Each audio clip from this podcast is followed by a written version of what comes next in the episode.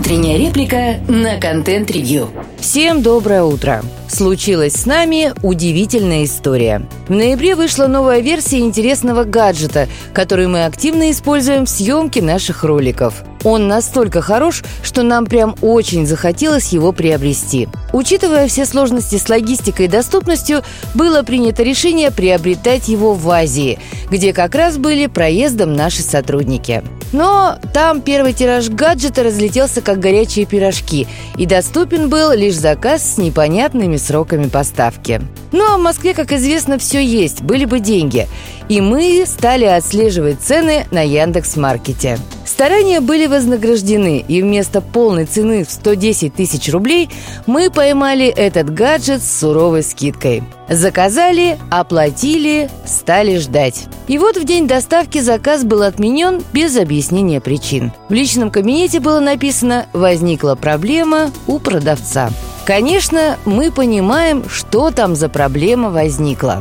Довольно странно, когда цена на товар выходит ниже рекомендованной. В нашем случае при полной цене в 102 тысячи рублей продавец предлагал приобрести товар за 78 тысяч. Эта цена вполне сопоставима с рекомендованной за этот гаджет, но в Россию он не поставляется. На iPhone тоже есть рекомендованная цена, но купить его за нее можно лишь в той стране, где эту цену рекомендовали. Так что, скажем честно, иллюзий мы не испытывали. Дальше началась чудесная история. После обеда в день отмены заказа раздался звонок из Яндекс Маркета, и девушка предложила переоформить заказ по той же цене. Продавец, к слову, скидку тогда уже подрезал. Проблемы, на которые ссылались в личном кабинете, оказались банальной жадностью. Но девушка из службы поддержки уверяла, что цена будет прежней. Ну что ж, переоформили, оплатили, стали ждать.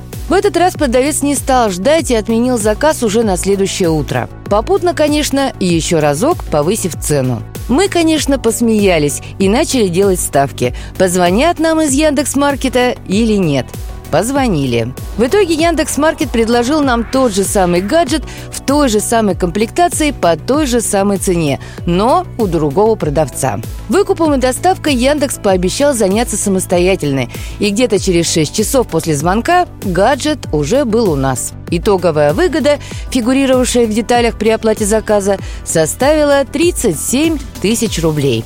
Будет ли Яндекс трясти эти деньги с нерадивого продавца или же просто спишет, неведомо. На маркетплейсах сегодня происходят удивительные вещи. На одной площадке предлагают кэшбэк баллами в таких объемах, что цена на товар становится ниже оптовой. На другой площадке бомбят скидками. Кто из чьего кармана оплачивает этот аттракцион невиданной щедрости, неведомо. Но проблема с отказом продавцов поставлять проданный по этим удивительным ценам товар не нова. Буквально пару недель назад завершился эпохальный судебный процесс между Максимом Копейкиным и Озон. Максим купил на Озон пачку зеленого чая за 89 рублей – а Озон заказ отменил. Как объяснил Озон в суде, отменил из-за того, что чай закончился. Максим прошел все судебные инстанции и дошел до Верховного суда, который постановил, что Максим прав. И Озон, несмотря на свои витиеватые пользовательские соглашения, обязан доставить пачку чая по той цене, которая была на момент покупки. А заодно удовлетворил требования Максима о возмещении всякого ущерба, включая моральный. Дело Максима и Озон, возвращенное в областной суд, закончилось мировой. Видимо, Озон понял, что пачка чая того не стоит. А дальнейшее разбирательство лишь укрепляли прецедент. И вслед за Максимом в суд могут пойти те, кто покупал что-то подороже.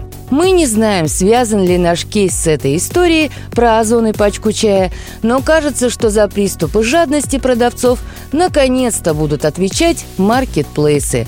Они простые – покупатели. Слушайте наши подкасты на Яндекс Музыке, во ВКонтакте, Google и Apple подкастах.